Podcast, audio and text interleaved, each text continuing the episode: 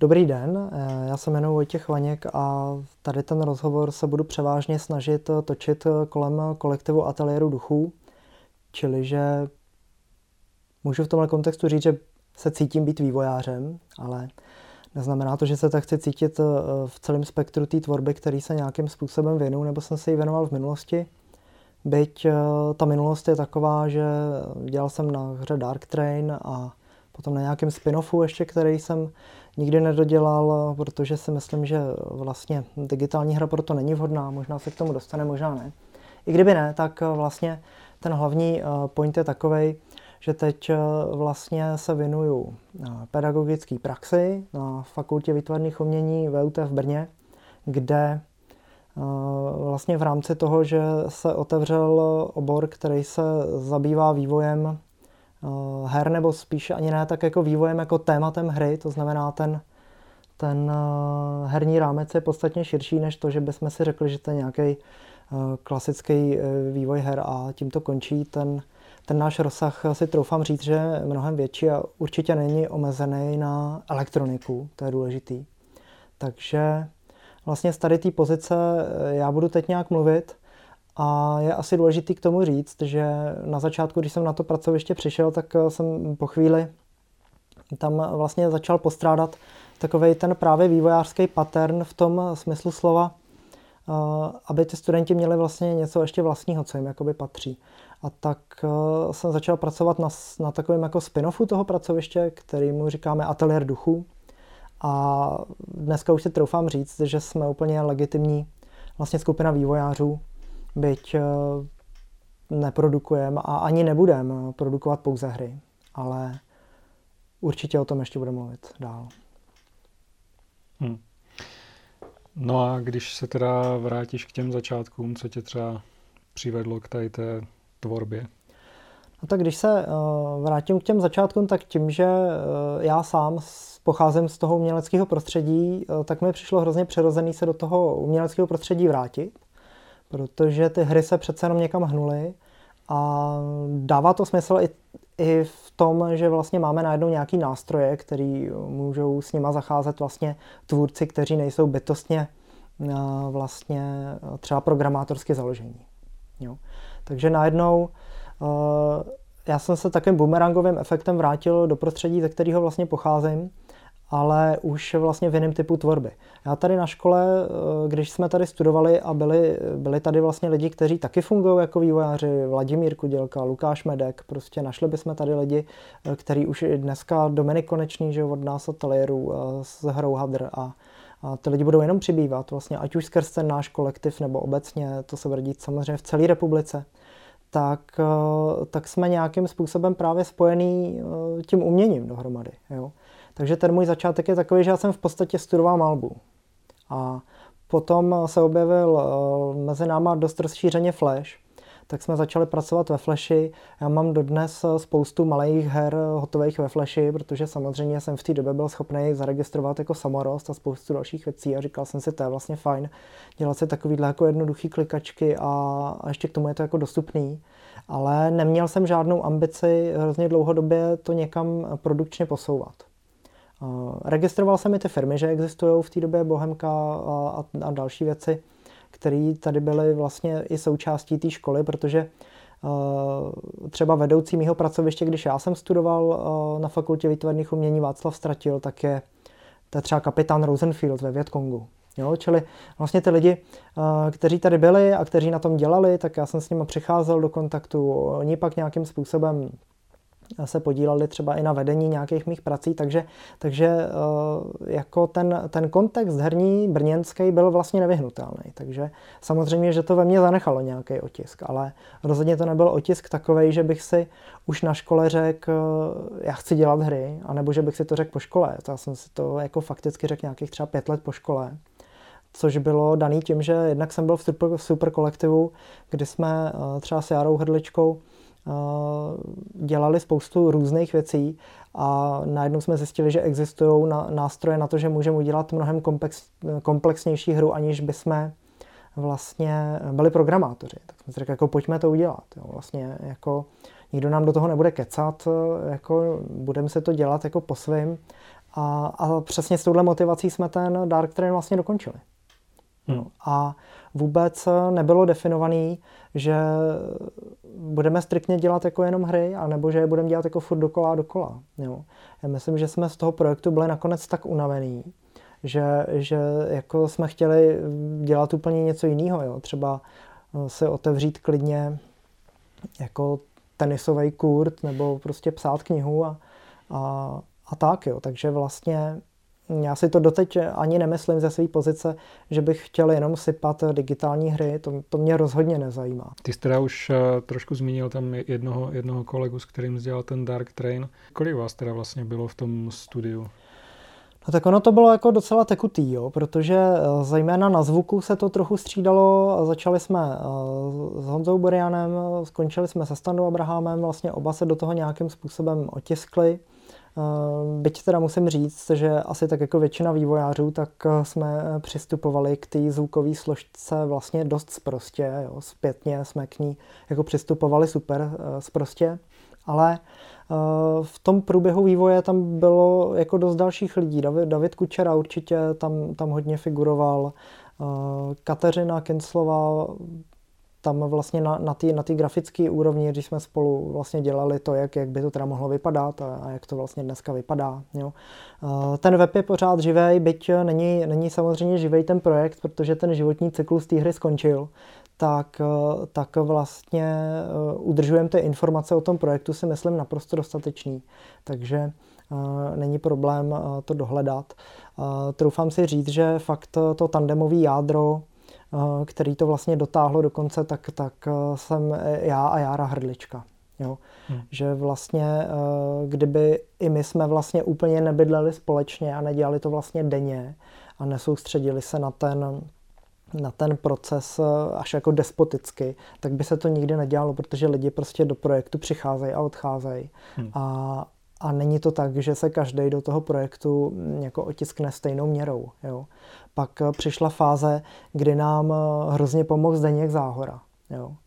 A Zdeněk Záhora sebou přivedl Dominika Jíchu, který eh, dokázal dělat úplně skvělej, naprosto drzej, až jako úžasně drzej typ marketingu. Eh, protože předpokládal to, co předpokládali i ti novináři, že když my jsme se s tou hrou vlastně nějak objevili a obeslali jsme je tiskovkama, tak všichni do toho šli s takovým zvláštním předpokladem. Aha, to jsou ti z umělecké sféry, pojďme s nimi mluvit tak, že oni o těch hrách vůbec nic nevědí. A to byla lahůdka, jo. To, to, to, člověk, to se člověk úplně smlsnul vždycky na tom, jak ho vlastně uh, ti lidi vnímají tam jako vzniká okamžitý předsudek. Jo. To jsou výtvarníci, oni nebudou o hrách nic vědět, pojďme se s nima bavit. Jo. A pak vycházely naprosto ukrutný buď články, anebo právě ty postoje k tomu, jo. Že, že vlastně faktem předsudek jako vygeneroval to, jak na to vlastně ten publicista nahlíží, aniž by to ověřil. Jo? Takže to bylo úplně úžasný. Jo? Takže, takže najednou jsme začali slýchat takový ty, aha, to je hra, jako kdyby oni byli na drogách. Jo? Úplný nesmysl. Jo? Taková prostě úplně totálně jako až, až si troufám říct jako konzervativní hra, jo? která akorát nepoužívá vlastně ty klasické prvky, ale jako ten fundament je jako velmi konzervativní, uh, tak jako to člověka úplně zarazí. Jo? Pak dokonce existovaly věci, že si třeba člověk přečet i článek, který začínal jede mašinka. Jo. To jsem říkal, to snad nemůže myslet vážně ten člověk. Jo. Jako díky bohu, že jsme spolu vlastně nemluvili. Ale hmm. on si toho nevšiml, že jsme spolu nemluvili. Jo, takže prostě ten tým, byl, ten tým byl plavoucí, každý se do toho vlastně, eh, kdo byl účastný v nějaké fázi, nějakým způsobem vždycky otiskl. Jo.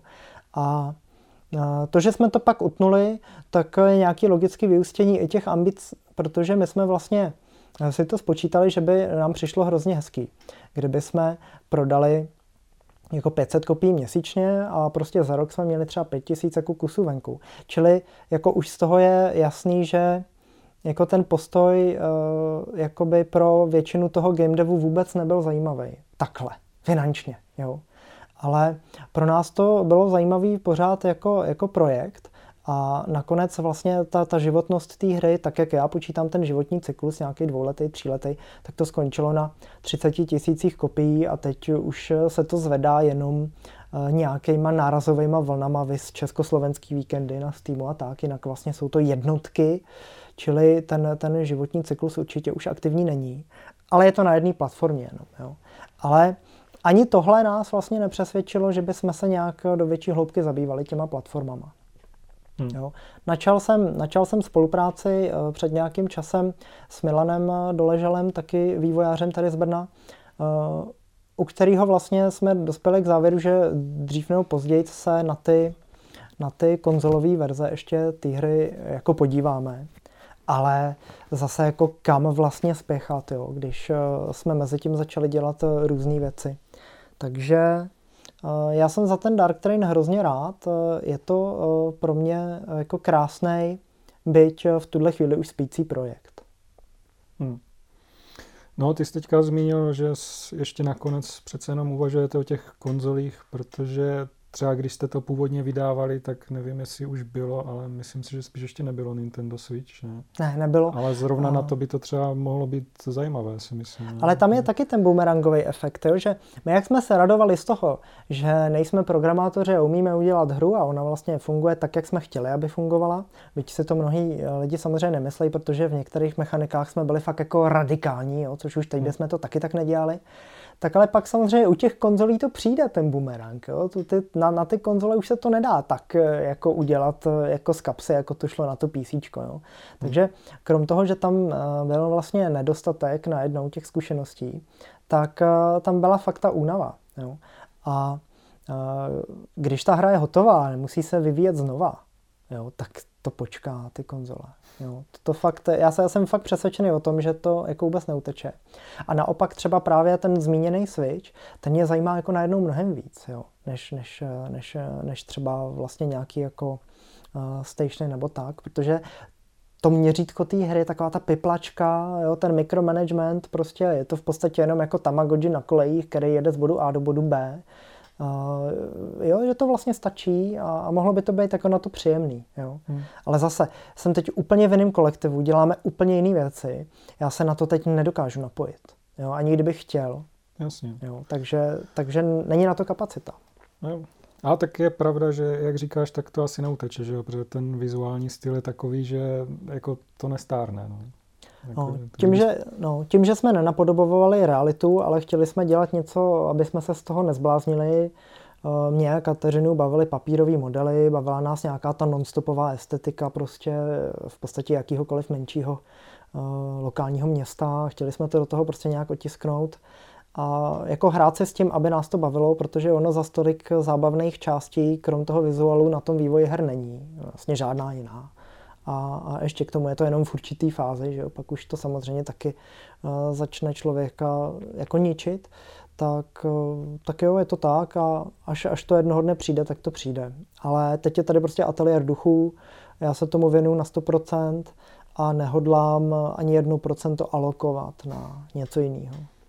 Možná, možná ještě v té souvislosti bych řekl, že jedinou odbočku, ještě když to bylo něco, co stoupilo úplně zvenku, a je pod tím ten, eh, ten paper ještě nějak podepsaný, tak když jsme eh, si udělali vlastně takový eh, relativně odpočinkový výlet s Vladimírem Kudělkou právě k projektu Digitalium, což prostě byla interaktivní instalace.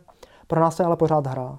Říkali jsme si, máme zkušenosti, umíme udělat vlastně hru, která komunikuje netradičně, pojďme to zkusit vlastně završit nějakou instalací vlastně to, co jsme na té škole udělat nemohli, Jo, takže vlastně k tomu jsme, k tomu jsme odskočili, udělali jsme to, fungovalo to krásně, bylo to úspěšný. Trochu do toho hodil vidle covid, ale teď se k tomu zase vracíme. Takže to je jediná taková moje odbočka. Ale jak říkám, teď už jako procentuálně představa, že se odkloním od toho ateliéru duchu je naprosto nemyslitelná. Hmm. No a co se týče toho digitália, tak teda je možné, že to lidé ještě uvidí, až se třeba trošku sklidní ta situace kolem pandemie? Ano, teď eh, můžu říct jenom to, že eh, ten projekt eh, je teď znova při životě a je několik segmentů, nebudu je jmenovat, se kterými jednáme. Hmm. Takže tak. Takže ve chvíli, kdy se to podaří, podaří skřísit, tak, tak určitě vlastně nějaký mediální kolečko oběhne úplně stejně, jak to oběhlo mediální kolečko, když se to objevilo. Hmm. Takže ten projekt teď aktuálně se probudil z toho covidového spánku a, a tím, že je bezdotykový, tak je docela atraktivní i na ty post-covidový syndromy. A, a jenom ještě, eh, jestli před tím ateliérem duchu jenom trošku zmíníš ten Dark Train Coupé, který vlastně Jakoby co to mělo být a co to nakonec možná jednou bude, protože to bylo, že v tom... To zmíním, to zmíním rád, to má totiž dva, dva rozměry, které jsou ve skutečnosti jeden. První rozměr je uh, kostlivec ve skříni a druhý eh, rozměr je koule na noze. Obojí ten projekt vlastně je. To měl být textový spin-off, protože se ukázalo, že vlastně hodně lidí není ochotných si ten Dark Train vlastně interpretovat a chtějí ho popsat, chtějí ten popis, to znamená, jsou zvyklí na to, že ta hra je tak navigovaná a tak odvyprávěná, že ten narrativ vlastně udělá v tom člověku úplně explicitní informaci, to znamená, takovou informaci ti lidi chtějí.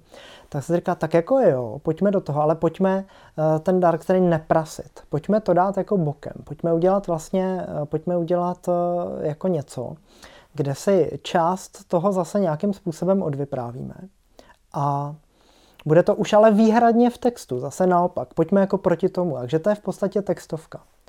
No tak já jsem to začal dělat a teď, teď mě to začalo strašně bavit, že jo? protože prostě najednou jsem viděl ty obří pavouky a takovou tu opulentní chybu, eh, jako každýho, kdo dělá dialogy, eh, myslet si ten naprostý nesmysl, že čím obsáhlejší ty dialogy budou, tím to bude prostě lepší a tím to bude člověka víc bavit. Eh, jako, a to říkám jako člověk, který miluje dialogy v Dark Souls, jo? ale prostě měl jsem jako totální zatmění mozku.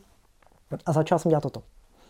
A vlastně dotáhlo se to do nějaký jako eh, podoby nějaké jako české verze a, a, a v tu chvíli vlastně bylo úplně jasný, že to není vhodný formát, ale vůbec není vhodný na, eh, na ten digitál.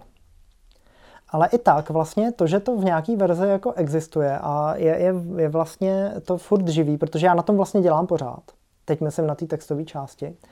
A není to jako grafománie, ale vlastně hledám, jak to právě zredukovat, jak tomu ubrat.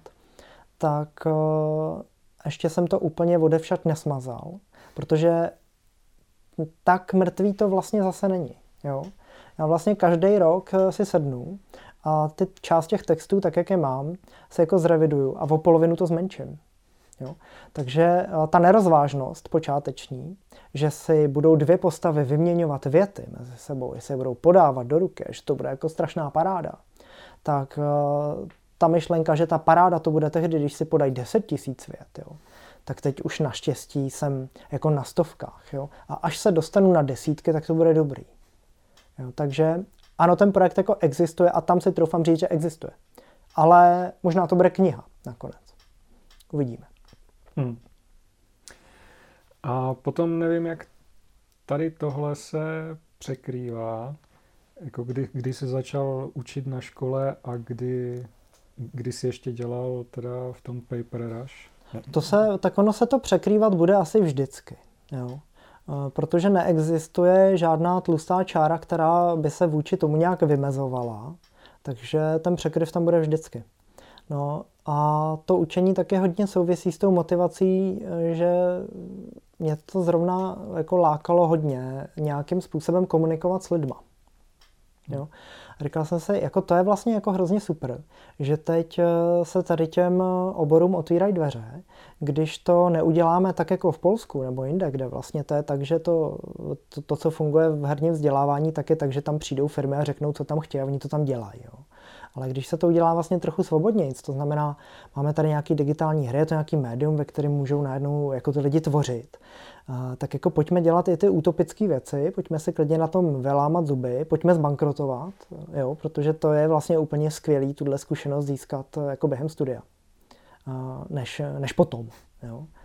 A, a tím pádem vlastně i, i takové věci jako vyhoření a vůbec jako téma kreativity, co to vlastně znamená, jo? protože uh, jako bez skrupulí můžeme říct, že vždycky, když někdo to slovo začne používat, tak víme, že to kreativní není. Jo? A zároveň v tom uměleckém prostředí uh, je důležitý vlastně to slovo art nějak skloňovat. Jo? Takže když vejdu do jakéhokoliv herního korporátu a vidím najednou, že jako na každých dveřích je napsaný art a teď je tady jako tady ten art, je to tady ten a vlastně je to jenom anglické slovo pro řemeslo a vůbec to nesouvisí s uměním, tak mě to vlastně najednou zajímá, co to je. Jo? Najednou mě jako zajímá, jako co to umění je a proto vlastně já čím víc jsem se zajímal o hry, tak jsem se chtěl vrátit k tomu umění. Jo. Jsem si říkal, Ježíš Maria, jako, teď ty hry vlastně jako nejen, že mě úplně vytáčejí ty dialogy, jestli to je nebo není umění, jako kdo má vůbec jako potřebu si klást tyhle ty otázky, ale jde o nějakou prostě svobodomyslnost, o tu představivost o té věci. Jo. A kdy jindy tu představivost aplikovat, než jako během studia. Jo. Takže, takže vždycky tam bude krytí se vším, co jsem dělal předtím, protože to jsou ty zkušenosti, které se vlastně aplikují dál. A, a tak to je. Jo. Hmm. Takže jako krytí bude vždycky.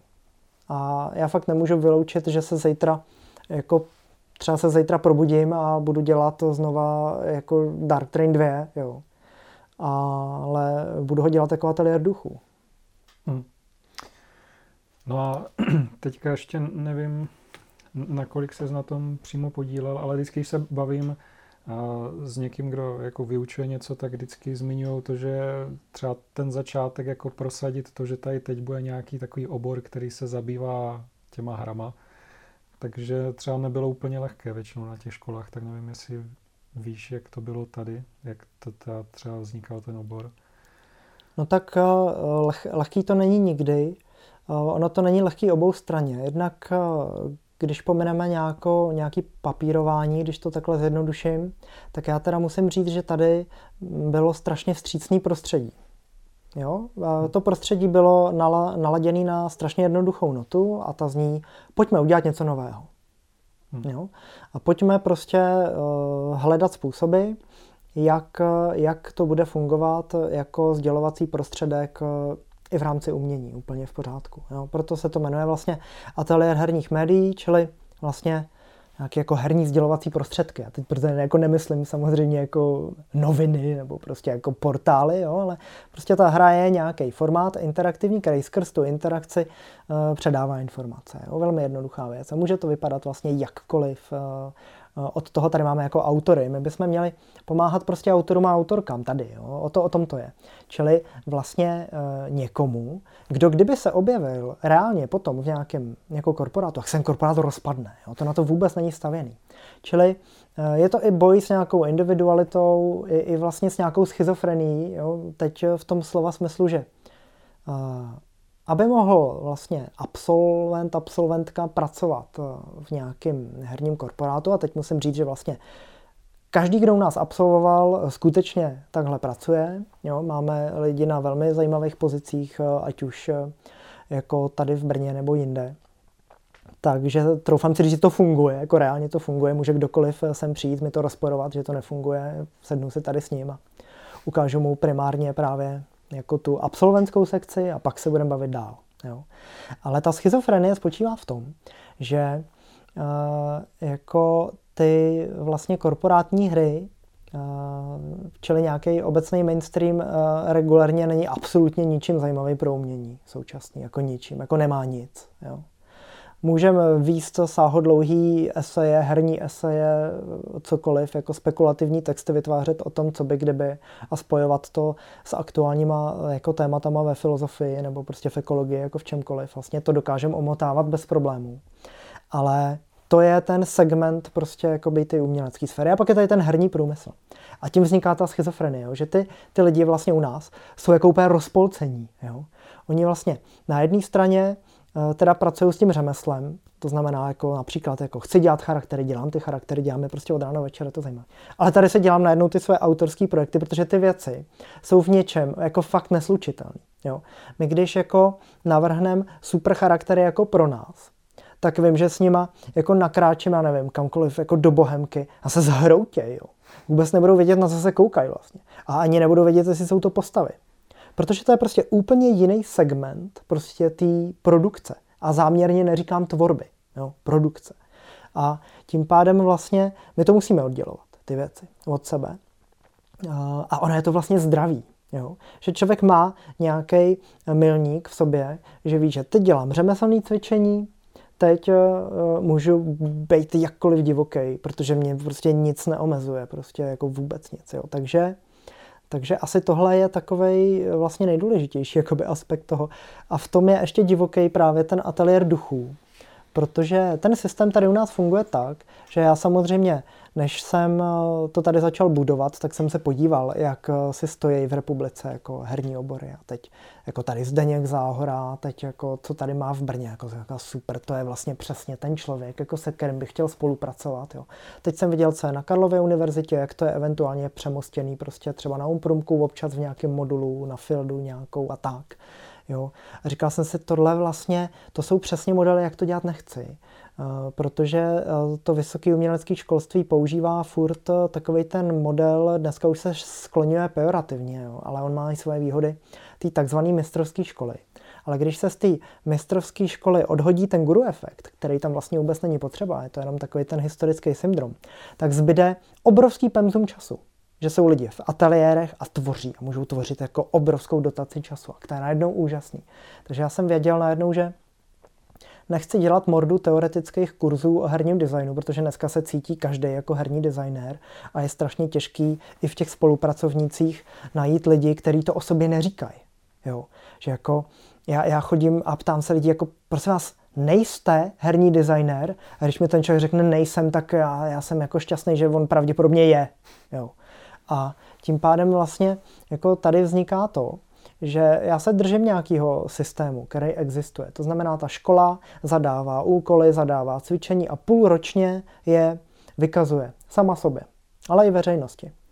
A ty projekty jsou kolikrát jako tak dobrý, jo, nebo tak zajímavý, že jako si říká člověk jako sakra, tohle nechci zahodit. Já to prostě nechci zahodit, já to chci jako dodělat. Ale už to nejde. Už to na to není dál nastavený, protože musí se jet dál, že jo, v té škole. No a takhle vlastně Eh, funguje ten ateliér duchu. Jo? To, je zachytávač, to je zachytávač projektů, který má smysl dokončit. Hmm. A je to zachytávač i, i game jamových projektů třeba. Že třeba vlastně teď, jak děláme na, na hře Repeat, uh, která už má na Steamu jako dostupný demo a furt to nějakým způsobem jako iterujem, tak tam vlastně jako to začalo na game jamu. Jo, a tím, že najednou Eh, jsme, eh, jsme skončili na hrozně dobrých pozicích, tak jsme si řekli, jako pojďme to dodělat. No jo, ale jako během toho se dělá jako spousta těch školních projektů. Takže ten ateliér duchu to je, to je fakt hardcore. Jo. To je jako když člověk nemá na nic čas, na nic, tak se jako sedne a teď jako pod touhletou jako virtuální hlavičkou, kterou prostě chce, tak eh, dělá. A to je skvělé, že to studentstvo to vlastně chce, že to fakt přijali za vlastní, že fakt vlastně v tom chtějí tvořit. Že vlastně sami nechtějí, aby životní cyklus něčeho, do čeho dali půl roku, skončil tím školním cvičením. A takhle jsem to vlastně od začátku jako chtěl nějak dělat a, a jsem hrozně rád, že teď se to vrací konečně, takže že ten model je funkční. Jak ten ateliér duchu teda funguje? Protože jestli ty tam si asi pořád, že jo? Protože ty jsi pořád na škole jako učitel, ale ti ostatní, jako obměňuje se to tím, že ti lidi třeba dostudují a odejdou, tak jako už tam nefungují, nebo... No, uh, můžou tam fungovat. Samozřejmě, samozřejmě, že, že, že absolvent, absolventka může uh, v tom uskupení zůstat, protože to uskupení vlastně přesahuje uh, ten školní rámec. Jo ty, ty předměty a ty kurzy, které vlastně já tady mám, to nejsou kurzy ateliéru duchu, jo. Hmm. To jsou prostě eh, kurzy, které garantují jako garant těch předmětů, ale vlastně ten, ten, ten ateliér duchu to je prostě tvůrčí skupina, to je úplně stejný, jak, jak se na uměleckých školách eh, dřív zakládaly prostě umělecké skupiny a teď to každý nějak manifestoval a vlastně jako bylo to skvělý retro. A tak eh, jako v tomhle v tomhle duchu to vlastně v něčem je, že to je vlastně nějaký jako autorský hnutí, který eh, se nutně eh, nemusí rámovat tím game devem, byť to na nějaký jako PR úrovni hodně děláme, tak jako ten, ten formát se teprve hledá. Jo? A já bych ho nechtěl za žádnou cenu vytesat do kamene, takže ahoj, to je další studio v Brně, prostě, protože to tady v Brně přehazujeme vidlema, že jo, samozřejmě, tak uh, bych spíš chtěl, abych měl nějaký manipulační prostor, a teď nemyslím svůj osobní, ale manipulační prostor té skupiny, se stáčet úplně různýma směrama. když najednou budou existovat roky, kdy vůbec neděláme hry, ale děláme něco jiného, tak je to jako správně. Jo? Hmm. Protože prostě to ohraničuje nějaký uh, tvůrčí kolektiv, nějakého jako tvůrčího ducha nebo duši. Hmm. Ono je třeba zajímavé, že často, a tak ty jsi teďka v podstatě říkal, že nejste jako studio, ale že často práci nějakého studia poznáš, že třeba Amanita je taková výrazná, i když, i když je tam jako několik různých týmů v rámci té Amanity, tak vždycky poznáš, že tady to je hra, kterou vydává Amanita. Ale zatím, co u toho ateliéru duchu je vlastně každá ta hra je úplně jiná. Jak, jak, jak mechanicky, tak graficky. Tak... No a to si myslím, že je strašně důležitý. Jak jsem to říkal před chvílí, já jsem hrozně nechtěl, aby aby tady byl takový ten guru efekt v tom, že já bych vynucoval něco, co se a priori líbí mně. Protože kdyby to tak bylo, tak bych eh, si tady furt eh, jako vypocoval něco s nějakým Dark Trainem, což je úplný nesmysl. Jo? A, a vlastně já jsem i rád, že spousta lidí od nás třeba ten Dark Train nikdy nehrálo. Jo? Hmm. Protože díky tomu z toho odpadá fakt ten guru efekt a můžeme se bavit jako věcně o tom projektu, který jako, jako pro který v daný čas eh, té dané skupině bije srdce.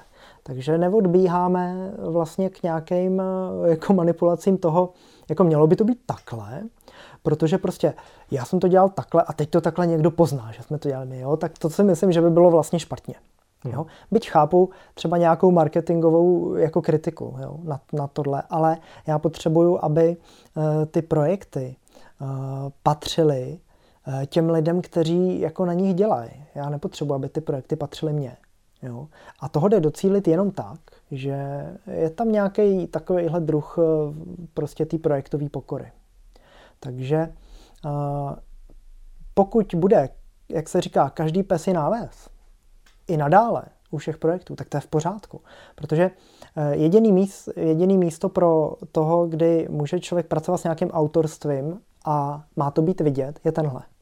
Pak, když se máme sjednotit, aby to bylo všechno poznat a začneme používat jednotnou herní mechaniku třeba, jo, a vůbec začneme dělat hry jenom na jedné typologii, aby bylo poznat, že to je naše hra. To vůbec není důležitý už dneska. A si fakt nemyslím, že to je důležitý. Chápu to u firm, který to dělají 20 let, ale nechápu, proč by to měl dělat kolektiv úplně mladých lidí. A kor v době, kdy se zase vrátili distributoři. Prostě žijeme v době uh, distributorů znovu. Uh, ten uh, indie boom, ať už Steamový nebo jiný, prostě skončil a teď v tom začali distributoři dělat pořádek. A mě to zajímá. Já chci jako spolupracovat s distributorama. Já netrvám na tom, že si to prostřílíme sami a budeme všude napsaný sami a pak budeme všude chodit a říkat, jak jsme všechno udělali sami. Já vím, že to pokrytí reálně nemáme, už jenom tím, že jsme začátečníci. Díky bohu teda. A i ty zkušenosti chceme. Jo. Jako chceme, byť jsme nezávislí v podstatě jako na čemkoliv, tak chceme zkusit i nějaký typ jako té závislosti. Jo, vlastně, takže teď komunikujeme, protože máme rozdělaný jako dva velký projekty, uh, tak uh, komunikujeme i, i s distributorama a já vůbec nemůžu vyloučit, že třeba v budoucnu pro mě bude zajímavý i to, když třeba z Bohemky se zase stane distributor, jako to bylo dřív. Tak taky to pro nás bude zajímavý. Taky se nebudu tvářit jako, že nás to nezajímá, že jsme silnější, když nejsme. Jo. Hmm. Takže takže asi tak jako k tomu, no, že jedna věc je fakt, jako co znamená autorství v týmu a druhá věc je, co znamená autorství ještě v nějaké skupině, která se nějak tváří. A tím, že já to nechci úplně jako zasírat marketingem obecně, tak nechci, aby jsme eh, dělali věci jako stejný. To by mi přišlo, že vlastně eh, těma lidma už jako pohrdám v důsledku. No, a teďka teda nevím, nakolik můžeš říct něco o těch projektech, které máte teprve rozdělané. No, já můžu říct to naprosto všechno, protože to je přesně uh, ta firmní kultura, kterou my nectíme. Jo. Ale neudělám to, protože jsme se o tom dopředu neporadili. Můžu jenom říct, že velmi intenzivně děláme na tom repeatu Rád bych eh, tímhle i ponuknul, což teda nevím, kde se ten rozhovor dostane ven, ale zkusím to, eh, že v rámci vlastně československého týdnu na Steamu eh, budeme mít novou verzi dema, byť to zní jako, jako nějaký vtip, že iterujeme demo, tak samozřejmě jako iterujeme všechny technologie a všechny koncepty a všechno prostě jednoduše, co v té hře je. A tím pádem se nám protahuje i ten, i ten release, ale jako díky bohu, jo, že se takhle protahuje. Takže se na tom sami učíme spoustu věcí a to je věc, která podle mě si zaslouží úplně samostatný komentář a já teď sám, akor bez toho týmu, vůbec nemám jako kapacitu na to, abych začal jako komplexně ten projekt popisovat. Jo. Já, já můžu jenom říct to, to že se dělá mnohem důsledněji, než jsme předpokládali. A já doufám, že to úplně rozšíří formát toho, co ještě chápeme jako studentskou hru. Hmm. Že si myslím, že i ta akademická sféra má, nebo já se setkávám s takovým jako negativním postojem jo, k tomu. Aha, vy jste ve škole a děláte hry, tak to jste určitě takový ty, děláte ty edukativní hry a tak. Takže škola, edukace rovná se děláte edukativní hry, no to je naprosto příšerný, jo, tady to stigma, jako z toho se vymanit. Takže krom toho, že chcem vlastně ukázat, jak mohou studentské hry vypadat, a co je k tomu potřeba, že vlastně ta škola třeba úplně nestačí a je potřeba vlastně vytvářet další podpůrné mechanismy a ta škola je v tom stimulant, jo, tak eh, jako ještě můžu říct, že děláme teď právě v tom, jak, jak už nám to bylo furt podsouvaný, vy jste ty, co dělají ty vzdělávací hry, jo, tak eh, teď uděláme. A už jsme udělali první kroky k tomu, aby jsme začali dělat jako historickou vzdělávací hru protože si myslím, že ten formát eh, je absolutně neproskoumaný a troufám si říct, že eh, tak, jak v tuhle chvíli tady ty edukační nebo dokumentární hry jsou udělané, tak eh, že z našeho úhlu pohledu to takhle vypadat nemá. Takže bych chtěl ukázat alternativu, jak by mohla v podání našeho kolektivu vypadat dokumentární hra. Takže na tom se dělá. No a pak řeknu úplně bez skrupulí, že děláme uh, klasickou střílečku. A o ty víc neřeknu. Ale tím, uh, že zase nás někdo nálepkuje, to jsou ty jako artové hry, o který nikdo nemá zájem a tak dále a tak dále, takový to jako klasický developerský pohled prostě uh, na nepochopení experimentování. Tak jsme si řekli, že si odpočinem u nějaký klasiky, takže děláme i first person střílečku teď. A musím říct, že teda je to opravdu odpočinkový.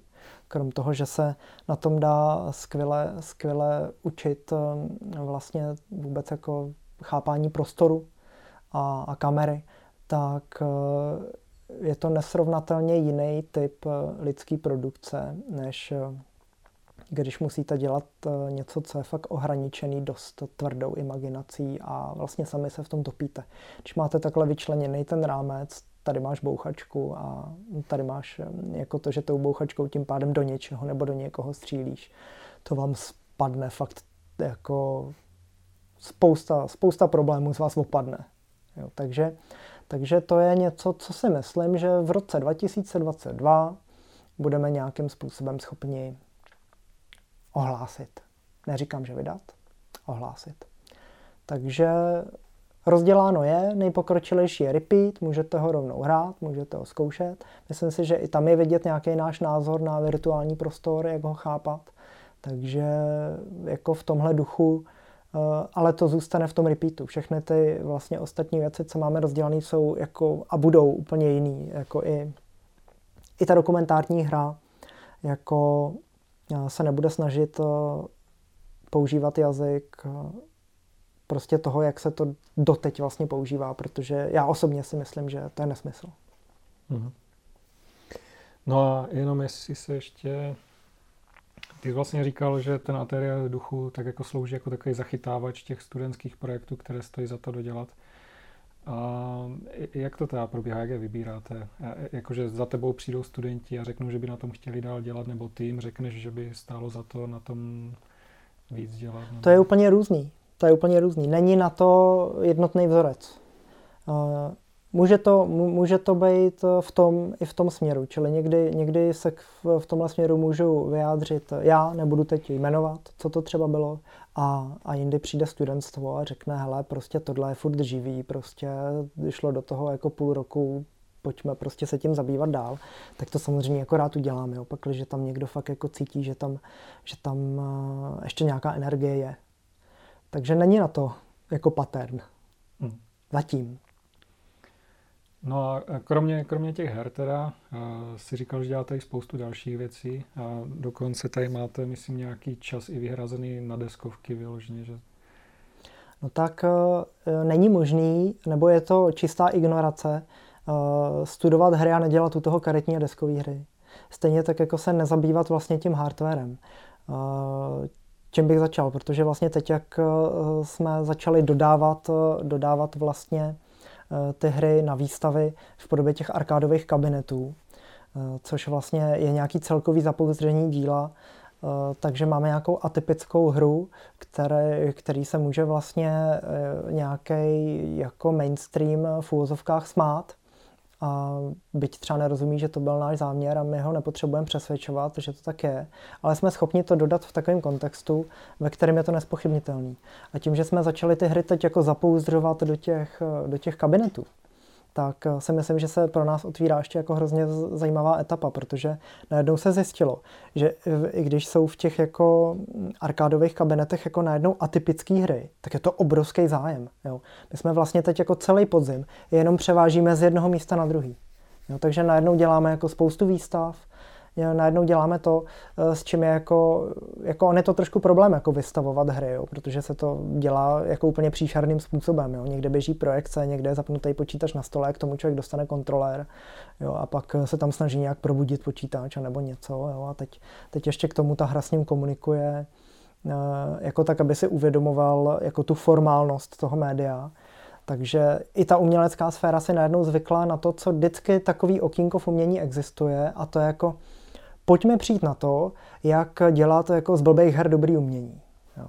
Jako to se vždycky stane, jako s něčím, jo. to se stalo prostě s videama, to se stalo se vším, ale pak se to jako vycizeluje a začne to být jako reálně zajímavý prostě jako, jako ten sdělovací prostředek, jo, jako čeho. Když z toho odpadne tady ta jako akademická, klidně to stáhneme přímo na uměleckou, jako formálnost, jo, protože samozřejmě ta formálnost je jako vždycky problém, ať je jako na jaký úrovni.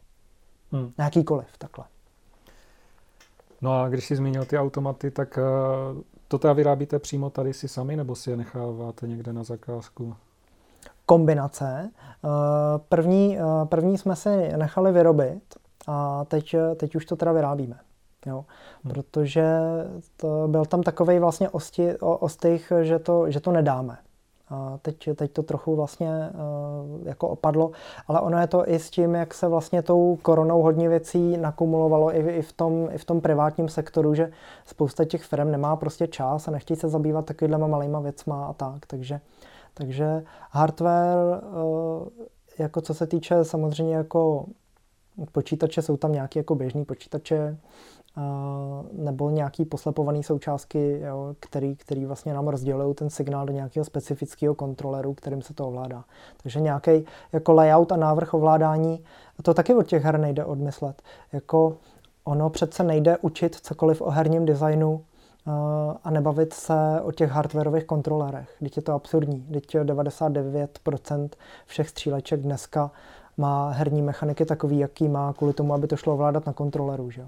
Jo, že prostě to, to je neodpojitelný. Jo, takže takže eh, ta hardwareová část eh, jednoduše existuje tady a tím, že se teď snažíme i ty atypy dát, dát do, do těch kabinetů, tak je to o to ještě zajímavější vlastně cvičení. Hmm. No a když si právě teďka zmínil ty kontrolery, tak eh, Ona si ten kabinet má každý jako svoje vlastní ovládání, že? že musíš vymyslet podle toho, ano. jaká je v něm zasazená hra, tak ano. musíš vymyslet, kam dát které tlačítko. No, no tak je to pajkařina pak. Jo. A, a návrh jako layoutu prostě toho kontroleru, to je prostě nedílná součást. Jako, přinejmenším jako studia her. Neříkám, že to je nedílná součást vývoje her, to jako neříkám, protože tam už jako víme vlastně, na co se máme zaměřit, ale už jenom když si řeknu, teď jsme celou dobu vyvíjeli hru na kontroler a teď ho musíme rozložit do placky. Tak co to vlastně znamená? Jo? A tam vlastně už, už ti lidi z toho našeho kolektivu najednou přicházejí úplně se skvělýma věcma. Jo? A pak musí třeba zase v návaznosti na to sáhnout do té hry, no to je úplně kouzelný. Jo? To vlastně za jiných okolností by se tohle nemohlo stát. Jo? Takže to se všechno prostě potkává. Takže je, je možné, že v budoucnu i ta vaše střílečka bude v nějakém automatu a budete mít No ne, že automat. to je možný, to je jistý. To je naprosto jistý. Naprosto jistý. Já doufám, že i eh, třeba nějaký segment Digitalia bude v automatu. Dokonce doufám, že i dědeček eh, prostě Dark Train bude v automatu. Jo, protože prostě ten automat jako společensky, a teď se bavíme jako lokálně, ale prostě pro mě je ta lokálnost jako důležitá, já se prostě nechci tvářit jako nějaký jako přejímce nějaký hyperglobálnosti, ale vím, že najednou prostě jako lokálně to skvěle funguje. A lokálnost je, chtě nechtě, skvělý začátek. Tak prostě začalo celý to Brno. A já řekl, že furt to má smysl. Jo. Už jenom to, že se s náma uh, ti herní vývojáři vlastně legitimně baví. A jsou tady dokonce lidi jako třeba Roman Hladík, uh, Jakub Skoumal a další, kteří jsou schopni bavit se s náma ještě na mnohem hlubší úrovni, tak to je jako úžasný. Jo? A tím, že existuje ten herní klastr, kde si potom jsme schopni ty informace vyměnit, jo? tak eh, je to sice lokálnost, ale jako velmi jako pozitivní. Jo? Takže, takže ty kabinety určitě budou jako vznikat dál. Já bych dokonce chtěl takovou tu jako kabinetovou maringotku, kterou já si pamatuju, když jsme jako, jako hráli tady ty, tady ty hry. A, a nebo uh, kamion prostě.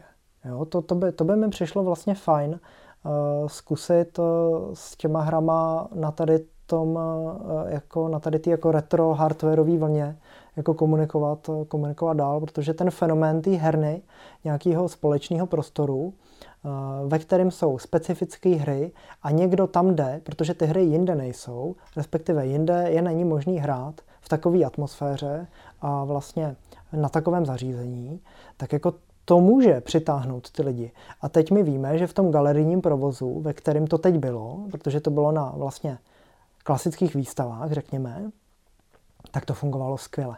Fungovalo to exponenciálně líp, než eh, jak se vlastně dosud hry v tom galerijním provozu prezentovaly. Když si teda říkal, že si vlastně pamatuješ ty maringotky, tak eh, když se teda vrátíš k tomu, jak, jaké, na jakých hrách ty si třeba vyrůstal, nebo, nebo co jsou podle tebe zajímavé hry, co třeba jsou nějak opomíjené? Ehm, no, tak eh, já nemůžu říct, že bych jako úplně vyrůstal na hrách, ale, ale přišel jsem s nima do kontaktu dost brzo. Čili nějakým způsobem eh, se, se na mě podepsal jako Golden eh, jako nějaký jako iniciační prvek, kdy jsem si říkal, aha, to vlastně jako mi to přijde jako zajímavý. Přijde mi to zajímavý eh, jako, jako zvukově a zajímá mě, co, co tam je dál, jako vpravo na té obrazovce, možná se tam jako nikdy dostanu. Takže jako najednou jako průzkum nějakého eh, jako virtuálního prostoru to mě jako nikdy nepustilo. Jo. A pak ale hrozně eh, jako bylo takový mrtvo, že, že jsem vůbec nevěděl, jak do toho. A i když jako rodiče koupili počítač poměrně brzo, tak vlastně já jsem nedokázal odlišit, jestli mě víc baví ten systém, jako nějaký Windows 95, jo, nebo jestli mě vlastně baví ta jedna hra, která tam byla. Teď nemyslím v rámci systému, ale měl jsem tam od bratrance Silent Hunter jako, jako ponorky a, a i když mě to jako hrozně bavilo, tak uh, furt mi přišlo, že je na stejný úrovni zábavy změnit jako pozadí nebo prostě změnit uh, jako melodii jo, a, a najednou se začít třeba jako víc jako hrabat v tom systému. A pak už jsem byl třeba v té fázi, že mě víc bavilo přeinstalovat ten Windows jako než, než cokoliv jiného. Čili člověk se nějak seznamoval s tou technologií, že s tím softwarem. No a pak, pak furt nic nic a hry přicházely a odcházely pak se začal kupovat level, tak člověk začal získávat nějaké informace a tak. Ale jako obrovskou zastávku jsem měl u her na jako build engineu a jako nemůžu se toho do dneška zbavit. Jo. Takže jako jmenovitě jako první díl Blada, to je něco, k čemu jsem schopný se prostě vždycky vrátit a, a vlastně dokáže mě to, jako neříkám, že jsem jako tak překvapený, ale, ale v každém tom opakování si najdu fakt něco nového. Jo to je fakt jako vlastně i v té jako pedagogické praxi. Jo. Já úplně vidím, jak některý vlastně ty lidi u nás úplně si říkají, že ten debil už to zase opakuje prostě, jo. A pak najednou děláme fakt už na nějakém projektu a oni v nějakém bodě vlastně selžou a najednou zjistí, že to bylo ono, jo. Že to bylo to, proč se to opakovalo, jim to přišlo úplně debilní a najednou to tam je a debilní to není. Bylo to jenom o tom, že se to opakovalo bez toho příkladu ale příklad je vždycky jenom praxe, že jo. No, takže já vlastně od, od, od, ta, od takového toho blada uh, jsem už si vybíral jenom hry, které mají vlastně dost silný uh, otisk v té atmosféře. Takže pak už jsem hledal uh, vždycky něco, co nějakým způsobem se na to dokáže napojit. Hlavně já, abych se na to dokázal napojit, na tu atmosféru. Jo. Takže, takže takhle to vlastně bylo. A v tomhle rytmu jdu furt eh, jako dál a vybírám si hodně hry samozřejmě podle vizuality, protože prostě to dělám a, a tak je to pro mě nějaký přirozený klíč. A pak dlouho nic, dlouho nic, dlouho nic. Pak uh, vyšel Kingpin, uh, Life of Crime, což mě vlastně zase úplně rozšířilo pohled na to, jak vlastně s tou atmosférou jde pracovat a, a najednou to nebyla taková ta tupá střílečka, kde všichni stojí ve frontě, ale vlastně těch nepřátel je tam relativně málo, ale jsou v naprosto úžasném prostředí. Jo. Já jsem super jeden čas říkal, jako, jestli bych jako chtěl žít v nějakém videoherním prostředí, tak jako v tomhle. Jo. A, a to je třeba hra, která se podle mě nejvíc podepsala na tom, jak já vnímám jako vztah k městu. A myslím si, že ten otisk to má i v tom Dark Trainu. Jo. To je hra, která do jisté míry nějakým způsobem sformovala moje vnímání uh, videoherního města. A uh, taková hra nemá žádný substitut, jo? tam člověk nenajde nic podobného, žádná taková jiná hra není. Jo? Takže často se mě lidi smějou, že furt hrajou ty retro hry a říká, ale já bych si rád zahrál jako nějakou takovouhle jako úplně horkou novinku, ale jako není, není. Jo? A potom byly takový ty jako fantasy odbočky jako Baldur's Gate druhý díl mám hrozně rád. Taky mi to přijde, že to město je tam zpracovaný dobře. Je to tak nějak jako bezčasí, ten narrativ je vlastně pěkný. No a pak to celé vyústilo v to, že v té dlouhé časové ose jsem se věnoval jenom nějakému i onlineu, jako Guild Wars první jsem hrál dlouho, což mi přišlo jako, že má do dneška design, který taky není ničemu podobný. A pak eh, se objevily Dark Souls, jo. Eh, kolega vlastně, který s náma dělal i na trainu, David Kučera, mi to koupil s tím, že jako hele, je to těžký, je to nasírací, uh, to by, to, to by si mohl jako zkusit. Já už jsem předtím vlastně sice měl kontakt jako s Demon Souls, ale nepřišlo mi to vlastně vůbec zajímavý. A, a ty Dark Souls nějak jako u, u, první, u první věty s prvním jako NPCčkem jsem vlastně jako pochopil, že chci, aby se mnou něco komunikovalo takhle. A uh, vlastně jsem tak jako vnímal potom i věci, které jsme, které jsme dělali jako na tom vlaku částečně skrz tuhle tu optiku, že jako proč bych vlastně měl někomu něco říkat, když si dám práci s tím světem. A pokud ho to nebude zajímat a on si z toho vezme jenom něco, uh, vy třeba že jsou Dark Souls těžký, což je samozřejmě úplný nesmysl, jo, tak to je jedno. Jo, ať se z toho vezme každý, kdo chce. Ale tohle mě jako ovlivnilo jako hodně, hlavně v takový té odvaze, jo? jako říct si, ono to může být takhle, protože ty západní vývojáři, nebo i tady, tady takhle, jako jak jsme, jak jsme v tom evropském kontextu, tam žádná odvaha není jo? ve vývoji her, jako žádná. Jo? Takže, takže najednou, že bylo něco fakt jako odvážného, a komunikovalo to jinak, tak mě to strašně motivovalo. Jo? Ale zase nemotivovalo mě to k tomu dělat jako Dark Souls, ale motivovalo mě to k tomu jednoduše jako dělat hry, protože jsem najednou měl pocit, že ten videoherní svět ještě neskončil. Že jako nejsou jen ty debilní hry, kde držím Ačko a dohraju to, kde vidím jako křížek na mapě celou dobu a je to o tom ta hra, že se musím koukat do kompasu, že se koukám do, že mě ta mapa vlastně, a ne ta hra, jenom vede a ten despotický vývojář mi přesně říká v daném kro- kroce, co mám zažívat. Jo. To, je, to je prasárna samozřejmě. Jo. Takže najednou se ukázalo tohle. Já si říkám, že to je úžasný, jak to někdo dokáže udělat elegantně. A začal jsem žárlit samozřejmě. A, a hrozně mě to motivovalo. Hrozně. A, a motivuje mě to doteď. Jo. Vždycky, když eh, je nějaký mediální boom a je nějaká nová hra a já si ji jako koupím a zahraju si ji, tak se pak musím uklidnit, jako u těch Dark Souls. Řeknu si jenom jo, tak eh, jako bylo to zaplacený, jinak nedává smysl, že to mělo samý ty desítky prostě. Já musím se uklidnit u něčeho, co dává aspoň trochu smysl. Jo, no, tak eh, jako abych pravdu řekl, jak jsem to nečekal, ale když to takhle říkáš, tak eh, vlastně i ten Kingpin, i, eh, který mimochodem teďka vzniká remaster, myslím, ne, nejsem si jistý, jestli už dokonce není venku. Mm, to se ještě ale, potáhne nějaký čas. Ale, ale i ten Kingpin, i, i to Dark Souls jako částečně v tom Dark Trainu je vidět, i když na první pohled třeba z nějakých screenshotů jsou to vlastně úplně jiné hry, tak jako nějaký nádech toho to má. No. Vlastně tak, jak si říkal, že z toho Kingpina to město a z toho Dark Souls to, že vlastně na spoustu věcí musíš přijít sám. No já jako určitě nefunguju tak zase, jak by to bylo stereotypizovaný, třeba jako teď člověk z té umělecké sféry, tak on hraje určitě jenom ty artové hry, hmm. jako vůbec, jo. Já vždycky, když si zahraju nějakou hru, která se prezentuje, že je artová, tak mě to tak strašně jako vytrigruje, že to, jako buď to mažu jako i hned, jo, a nebo prostě jako mám ještě jako sílu na to uh, zeptat, se, zeptat se těch vývojářů, proč to vlastně tak kategorizujou.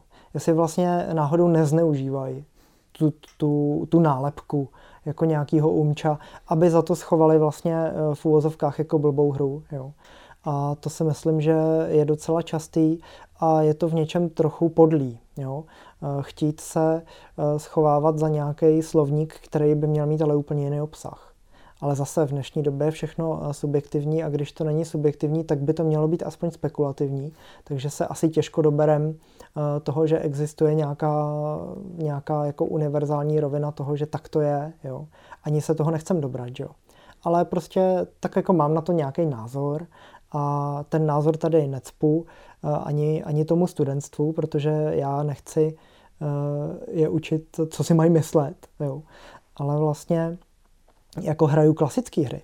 Teď jako trávím většinu času prostě u remakeu Diabla a pochopil jsem, eh, že to je hra eh, nejenom u který jsem zestárnul, ale že u ní chce ještě zestárnout dál, protože tím, že eh, mačkám vlastně klávesu G a ono mě to vrací do toho, co si pamatuju ze základky, tak zažívám úplně příšerný flashbacky. A to není hra, to je práce, že jo? to je vizualizovaná Excelová tabulka. Jo? A navíc tam je úplně geniální vlastně věc teď. Eh, eh, kdo, kdo to hraje, tak určitě bude vědět. A to je fronta. Čili člověk pustí tu hru a je třeba čtyřstej a musí čekat, až se na něj dostane místo. To je geniální. Jo, já tomu říkám uh, nultý akt hry, díky kterému ještě zvládám vykonávat nějakou jinou práci. Jo, kdyby tam tady ten nultý akt nebyl, tak už by to bylo špatný. A tím, že máme skvělou skupinu tam, Eh, ve který je Bohdan Heblík, eh, ve který je třeba výtvarník Martin Lacko, je tam i Zdeněk Richtera, čili lidi, se kterými děláme podcast hřiště, tak eh, vlastně se tam zase jako spojují ty naše témata, tak jak jako vnímáme vůbec najednou na těch jako 20 let starých hře. Takže člověk jako nechce propadat tomu retru, ale když mu furt znova vydávají ty staré hry, tak jako co mu vlastně zbývá. Jo.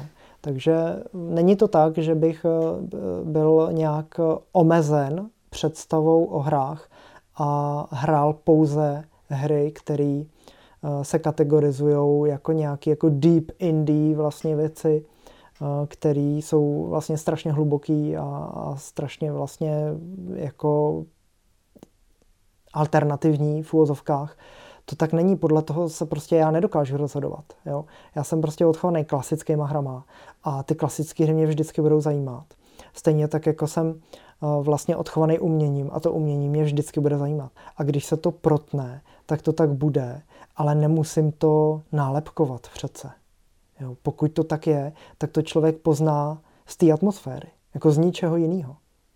Hmm. Takže, takže to je nějaký diskurs, no, ve kterém já se pohybuju. No a u tady toho mě třeba napadá hra s Ghost of Tsushima.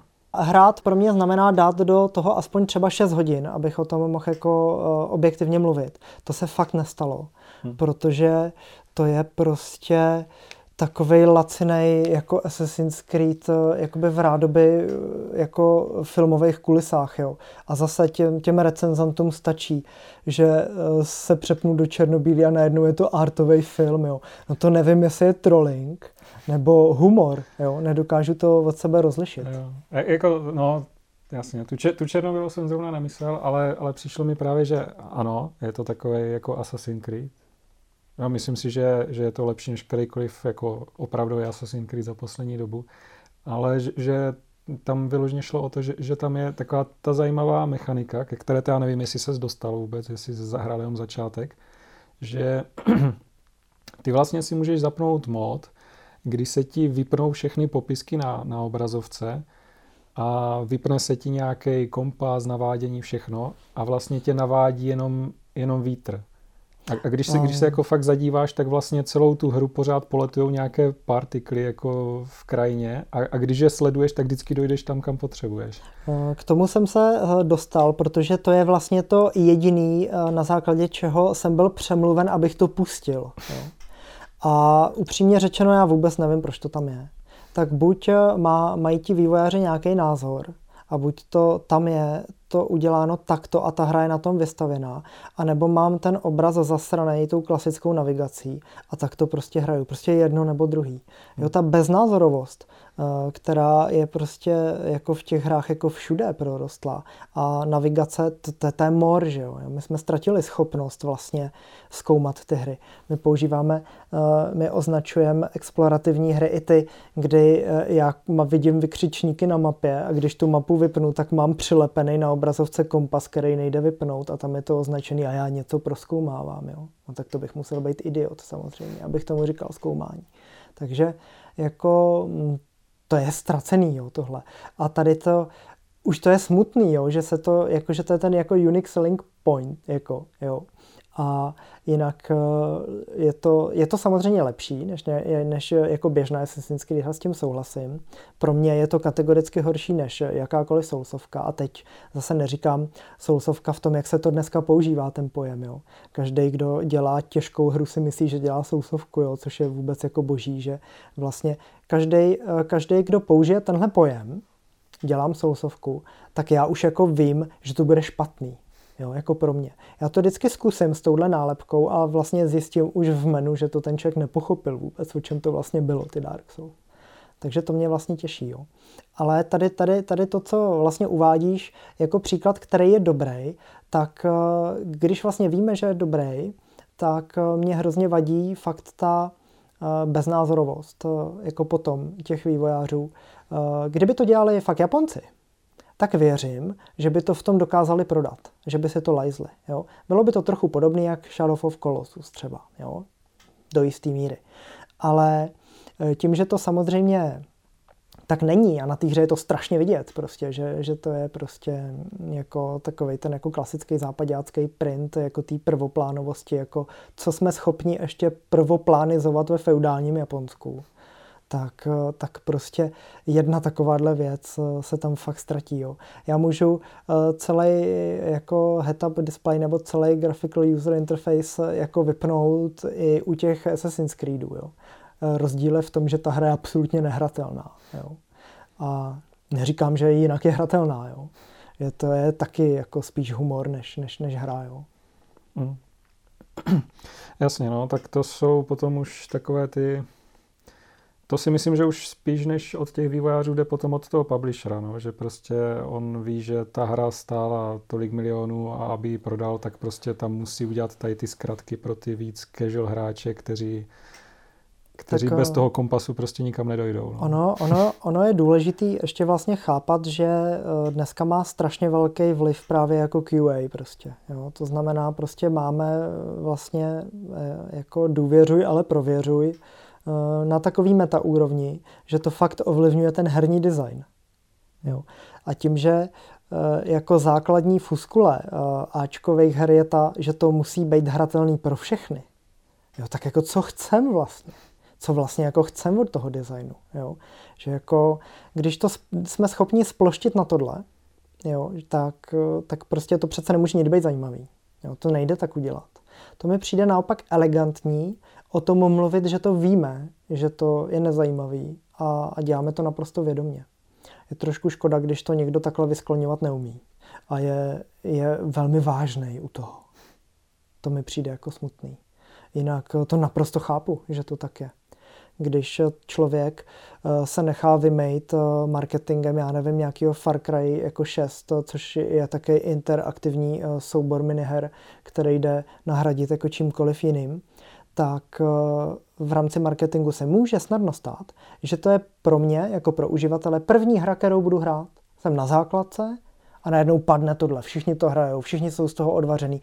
Je to pro ně podobně jako Defloop, jako hra roku a ani, ani prostě jako na sekundu se nezamyslejí nad tím, jak je to vlastně debilní.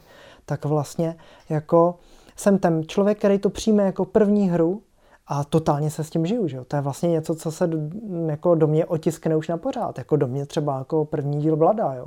To se fakt jako vryje. A já chci, aby tady ten člověk v dnešní době dostal 100% informací, aby se nemusel nic učit, protože těch her je tolik a toho času je tak málo, že když jako během dvou minut člověk dneska jakoukoliv hru neumí, tak ji nehraje. Jo? A, a, a proto je to tak zasekaný prostě tou navigací. Protože ty hráči tomu dají dvě minuty, on to pustí, jo, jo, super, teď tady to mám označený. Vlastně jsem už celou hru dohrál, byl to vlastně tutoriál, ale nepochopil jsem to. Celou dobu to se mnou komunikuje takhle. Jo. Ještě na konci hry mi to říká, co se dělá křížkem, protože někdo, kdo o tom rozhodoval, řekl, že jsem debilní a že bych měl dostávat tyhle informace celou dobu, že se nemám tou hrou nic učit. Nikdy. Jo. Takže jako tak to je, jako víme, čím to je. Jo? A je jasný, že na té masové úrovni, kdy potřebuju fakt eh, jako nějakou návratnost investiční, to tak prostě být musí. To je nějaká průmyslová logika, která je úplně stejná v jakýmkoliv jiném jako zábavním průmyslu. To je jako kdyby jsme chtěli, aby uh, Marvelovky byly kvalitní filmy. To jako, nevím, co bychom chtěli jako ještě jinýho. Jo. Prostě některé věci nejdou zařídit, pokud mají být masový. Hmm. No a takhle obloukem, když se vrátíme k tomu vašemu studiu, tak, eh, nebo jste teda říkal, že to není úplně studio, ale k tomu vašemu spolku mm-hmm. ateliéru duchu, tak uh, předpokládám, že teda ty hry, které teďka děláte, tak se snaží jít trošku proti tomu proudu. Co no, jako v některých případech proti a v některých případech po. Ono, ono se na to strašně snadno plive, protože každý vidí, že to je debilní, ale uh, musí, musí tam být vlastně furt ten princip toho, že se to stalo nějakým standardem, eh, který vytvořil určitý práh srozumitelnosti, který se stal vlastně eh, takovým jako kolektivním vědomím. Jo? Že jako už existuje jako kolektivní vědomí hráčů a, a nějaká jako intuitivní předpoklad, jak se co ovládá. A to nejde bořit. Tohle jsme se snažili alternovat u toho, u toho Dark Trainu a nejvíc to tomu uškodilo. Jo? Čili vlastně ono člověk nemůže mm, vlastně se snažit za každou cenu být alternativní, když už na to není doba. Teď už není doba, jako kdy indie hry znamenají něco alternativního. Indie hra dneska znamená, že napodobuju velký tituly v malém týmu. Jo, nic jiného vlastně nedělám. Je tady pár výjimek, které jsou opravdu jako hrozně jako světlý a strašně překvapí. Jo. Úplně mě jako rozbil třeba Loop Hero, jo, ve kterém jsem vlastně jako furt a přijde mi to skvělý. Takhle si představuju nezávislou hru. Nebo Pathologic, jo. takhle si představuju nezávislou hru. Ale to jsou všechno hry, které jsou sice jako nezávislé, jsou zajímavé, eh, byť mají teda distributory, ale ovládají se jako klasické hry. Jo? Takže to, že jsou nevšední ve svém jádru, ve své podstatě, neznamená, že se nevšedně ovládají. A to je asi to nejdůležitější na tom. Jo? Já bych chtěl, aby jsme zas tak moc neexperimentovali už jako s ovládáním, aby člověk dokázal použít tu kolektivní znalost ovládání, kterou má. To znamená, já vím nějak už geneticky, jak se ovládají jako first person hry. A když ji dělám, tak chci to dát tomu člověku, aby on vlastně ji rovnou jako uměl. Jo? A bohužel se tam může stát to, že to, a bohu dík zároveň, pro někoho může být ta první hra. To je vlastně jediný člověk, který mi může dělat problémy. Jo? Ten, koho to musím tou hrou naučit. Jo? Takže to je vlastně jediný designový problém. Ale jinak eh, jako eh, jsem se asi určitě už eh, i po tom, co jsem sám takový chyby udělal v ovládání, vědomý toho, že alternativní ovládání není žádný plus. Stejně tak jako despotická originalita je radikální mínus.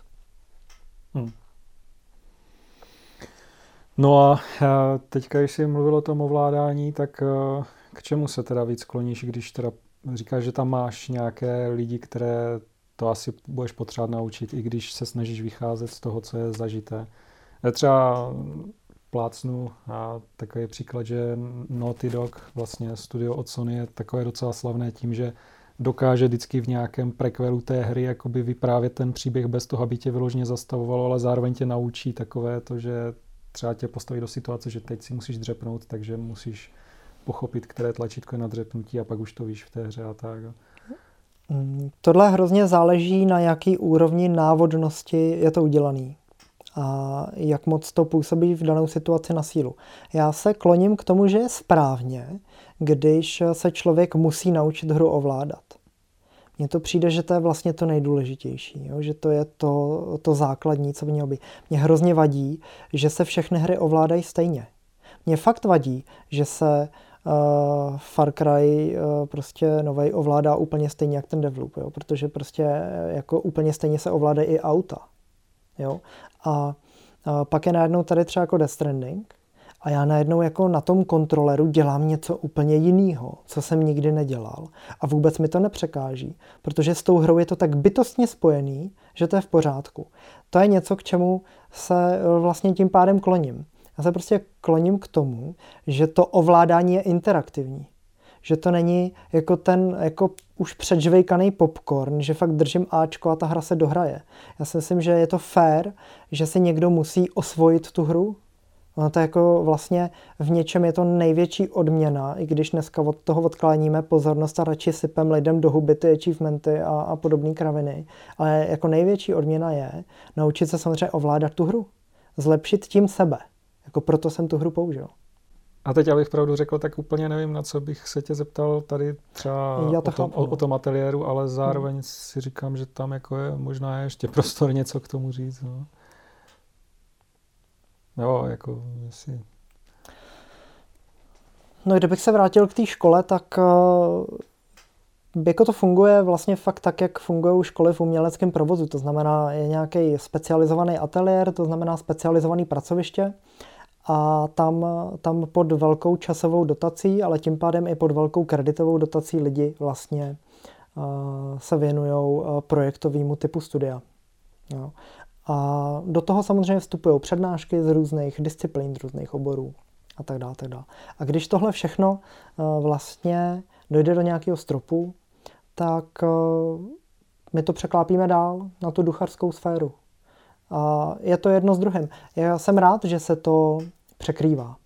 Jo? A, a budu, budu určitě rád, když se to bude překrývat, dokud nás to bude bavit a dokud i člověk tady bude prostě působit v daný čas, prostě na daném místě. Jsem hrozně rád, že to je v Brně, protože myslím si, že to brněnský vývojářský prostředí taky nemá žádný substitut, jo?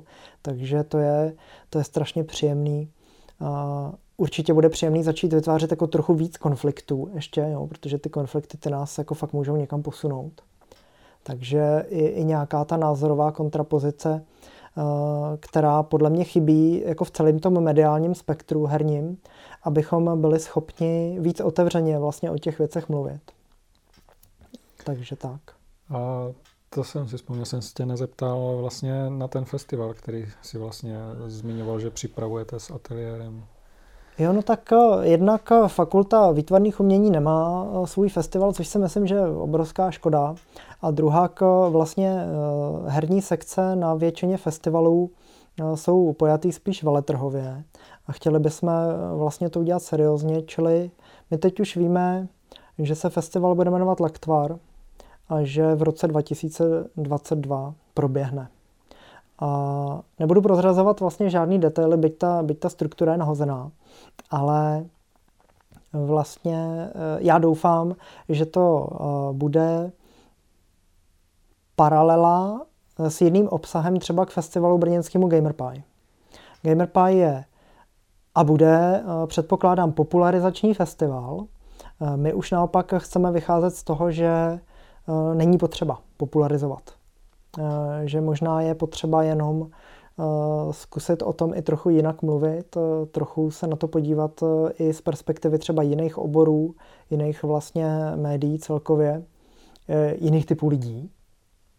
Jo, takže uh, jít vlastně trošku se vzdálit od takového toho jako ultimátního geekovství a od toho jako ultimátního gamerství. Jo, to si myslím, že jako nikoho z nás reálně jako nezajímá. Mm. Takže festival bude. A bude to lektvar. To je z ní hrozně geekovsky, že? No, je to takové fantazie.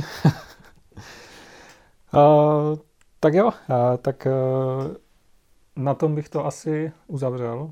To mi připadá jako taková pěkná tečka. Uh, nemá jsem se tě doptávat, když si hned ze začátku řekl, že nechceš říkat nějaké detaily na tom, takže uzavřeme to na tom, že bude. A budu vám teda přát, ať, ať, se, ať se vydaří, ať ho prostě nestopne nějaká pandemie nebo cokoliv jiného. A díky moc za rozhovor, za to, že jsi řekl něco o sobě, o ateliéru duchu a doufám, že se vám bude dál dařit s těmi hrami, co chystáte. No. Já taky děkuji samozřejmě za pozvání, za čas, za, za prostor a ještě e, dodatek e, poslední k festivalu, že samozřejmě doufám, že budete jeho součástí. Tak e, určitě budeme rádi. No. No tak díky a hezký den. Taky.